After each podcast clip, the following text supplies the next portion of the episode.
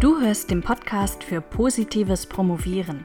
Der Podcast über Schreibmethoden, Arbeitstechniken und alles, was dir bei deiner Promotion hilft. Ich bin Dr. Janina Beer, Sprachwissenschaftlerin und Schreibberaterin für Promovierende. Hallo und herzlich willkommen zurück zur Miniserie zum wissenschaftlichen Arbeits- und Schreibprozess. Im ersten Teil dieser kleinen Serie habe ich dir die typischen sechs Phasen des wissenschaftlichen Arbeits- und Schreibprozesses vorgestellt und dir erläutert, warum es meiner Meinung nach wichtig ist, sich mal damit auseinanderzusetzen, wie der Prozess von der Idee bis zur fertigen Doktorarbeit so aussehen kann. Hör gerne in den Teil rein, das ist die Episode 2 dieses Podcasts, um dir einen Überblick über das Thema zu verschaffen. In der letzten Podcast-Folge habe ich dir auch schon einiges über die erste Phase des wissenschaftlichen Arbeits- und Schreibprozesses, die Orientierungsphase, erzählt. In der Orientierungsphase findest du dein Promotionsthema, grenzt es ein, liest dich schon etwas in dein Thema ein, planst dein Forschungsvorhaben und deine ganze Arbeitsorganisation. Und in der heutigen Podcast-Folge im dritten Teil der Miniserie geht es nun um die Phase, die danach, also nach der Orientierungsphase folgt. Und mein Hauptziel für diese Podcast-Folge ist, dich für einen leider sehr häufigen Denkfehler zu sensibilisieren, dem viele Promovierende in dieser zweiten Phase aufsitzen und der die Arbeit an der Dissertation dann leider stark erschweren kann. Was genau dieser Denkfehler ist, darauf komme ich gleich zu sprechen. Zunächst einmal, worum geht es eigentlich in der Phase nach der Orientierungsphase? Die Phase nenne ich in Anlehnung an Otto Kruse, das ist ein Psychologe und Schreibforscher, Material sammeln und bearbeiten. Und in dieser Phase geht deine Forschung im Grunde so richtig los, denn in dieser Phase sammelst und bearbeitest du all das, auf dem deine Doktorarbeit beruht. Was heißt das genau? Was ist dieses Material? Als ich das erste Mal davon gelesen habe bei Otto Kruse, fand ich diesen Begriff Material ein bisschen sperrig, um ehrlich zu sein, und konnte mir zuerst nicht so viel darunter vorstellen.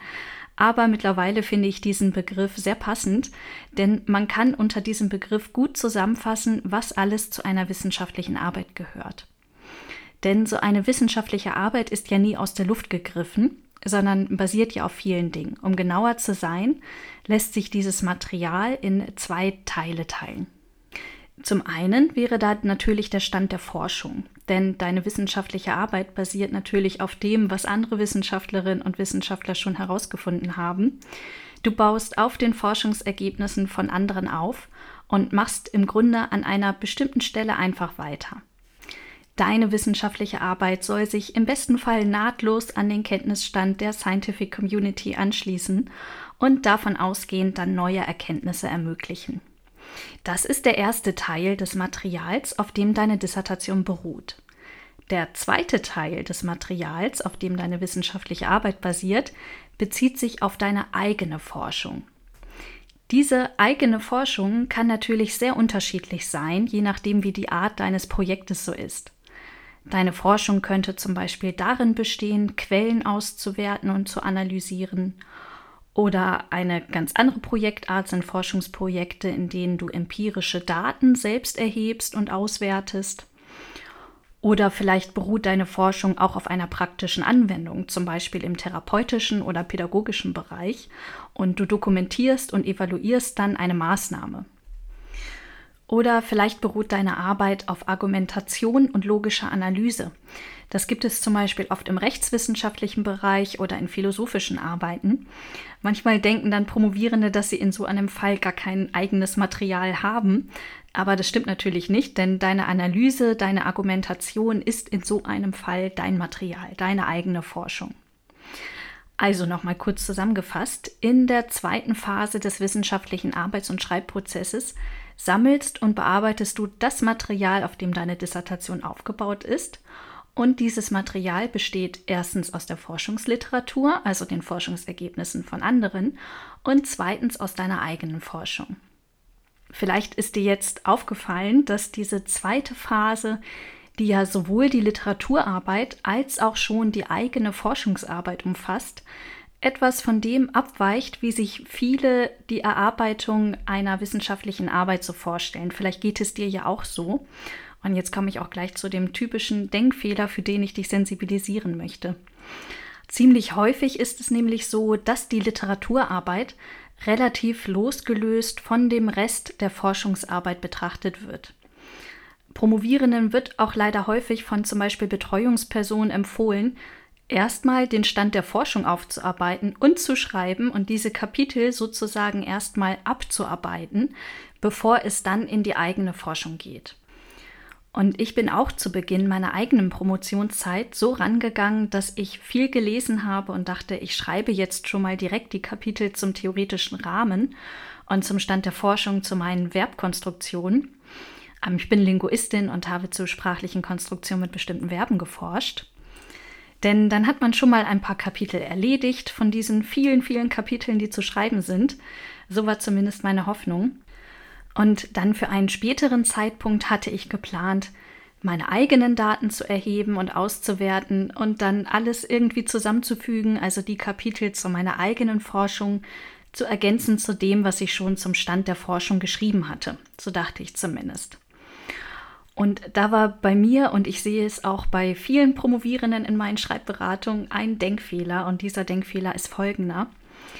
Wir denken, dass wir die Kapitel zum Stand der Forschung schreiben könnten, bevor wir unsere eigene Forschung durchgeführt haben. Warum ist das ein Problem? Warum ist das ein Denkfehler? Also zunächst einmal muss man sich bewusst machen, welche Funktion der Teil zum Stand der Forschung in deiner wissenschaftlichen Arbeit erfüllt. Der Teil zum Stand der Forschung resümiert, was andere zu deinem Thema schon erforscht haben, zu welchen Ergebnissen sie schon gekommen sind und worauf du nun aufbaust, woran sich deine Forschungsergebnisse anschließen. Und das ist der Knackpunkt. Alles in deiner Arbeit soll zu deinen Forschungsergebnissen führen. Alles ist auf deine eigenen Ergebnisse hin ausgerichtet.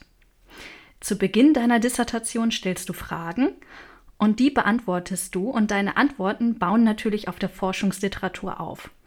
Aber wenn du noch nicht so richtig weißt, wie deine Antworten auf deine Forschungsfragen lauten, dann ist es schlichtweg unmöglich, einen guten Teil zum Stand der Forschung zu schreiben. Du weißt zum Beispiel noch nicht, wie ausführlich du die einzelnen Themen behandeln musst, Du weißt auch noch nicht, welche Aspekte du vielleicht besonders hervorheben solltest und welche du nur am Rande thematisieren kannst.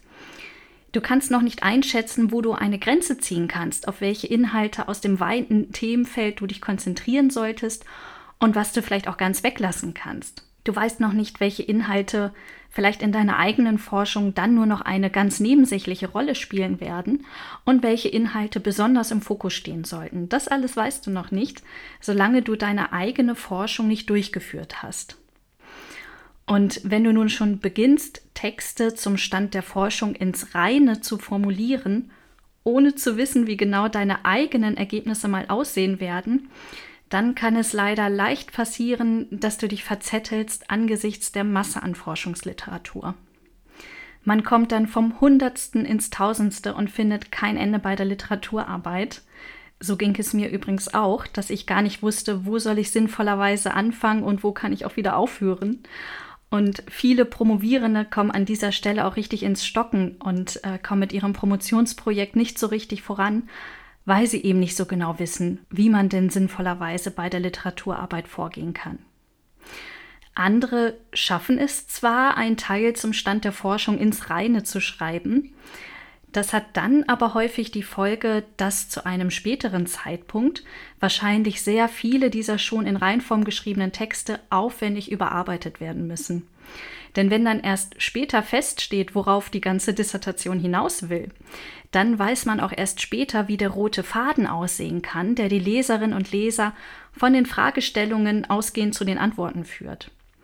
Und die in Reinform geschriebenen Texte müssen dann eventuell noch einmal grundlegend umstrukturiert und überarbeitet werden, um den roten Faden einarbeiten zu können und die Dissertation zu einer runden Sache machen zu können.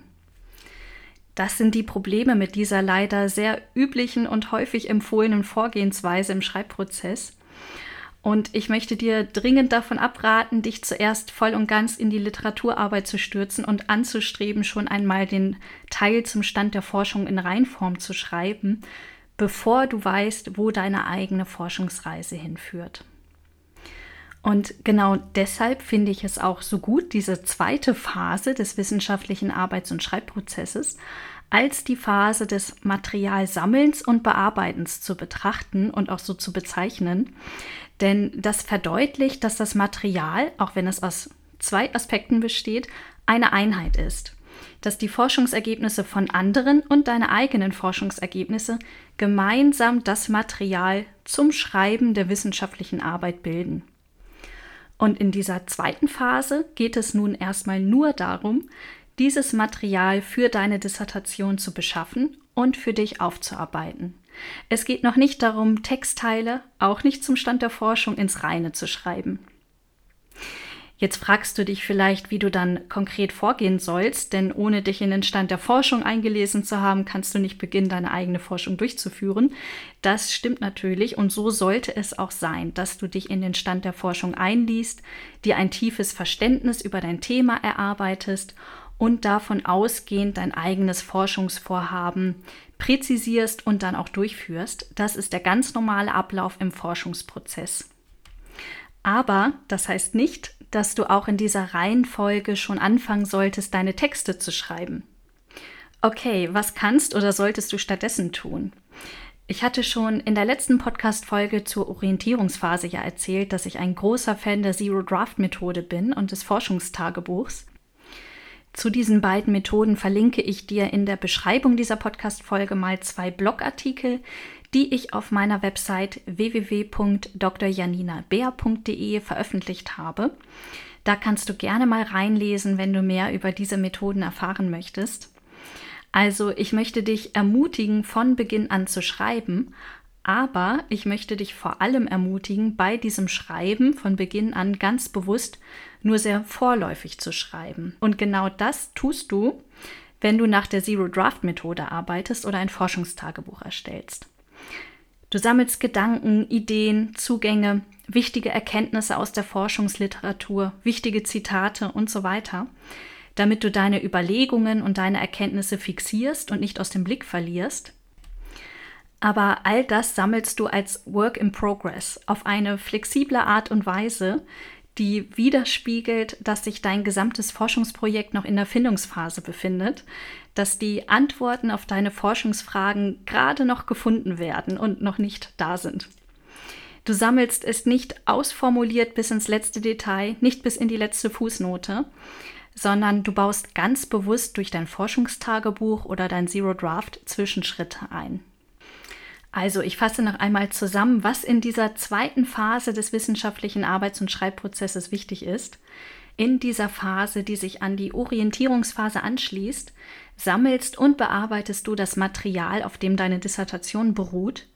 Und dieses Material besteht zum einen aus der Forschungsliteratur und zum anderen aus deiner eigenen Forschung. Und wichtig ist dabei, nicht dem häufigen Denkfehler aufzusitzen, dass man während der Literaturarbeit schon die Kapitel zum Stand der Forschung direkt schreiben könnte und damit diese auch direkt abarbeiten könnte. Nein, bleib in dieser Phase bitte wirklich dabei, nur zu sammeln und zu bearbeiten. Sammel gerne in der Form eines Zero Drafts oder eines Forschungstagebuchs, also du sollst schreiben, ja, aber greif hier bitte nicht vorweg und beginn noch nicht Texte ins Reine zu formulieren, solange du noch nicht weißt, wo deine eigene Forschungsreise hinführt. Und damit beende ich diese Folge zur zweiten Phase des wissenschaftlichen Arbeits- und Schreibprozesses. Und ich hoffe, dass ich vielleicht den einen oder die andere für diesen leider weit verbreiteten Denkfehler sensibilisieren konnte. In der nächsten Podcast-Folge geht es dann um die dritte Phase des wissenschaftlichen Arbeits- und Schreibprozesses. Und in dieser Phase geht es dann darum, dein Material, das du ja nun gesammelt und bearbeitet hast, zu strukturieren. Du wirst also erfahren, wie du dann mit dem, was du nun alles vor dir liegen hast, weiterarbeiten kannst und dich so deiner fertigen Dissertation immer weiter nähern kannst. Und damit verabschiede ich mich für heute und wünsche dir noch freudiges Promovieren. Bis zum nächsten Mal.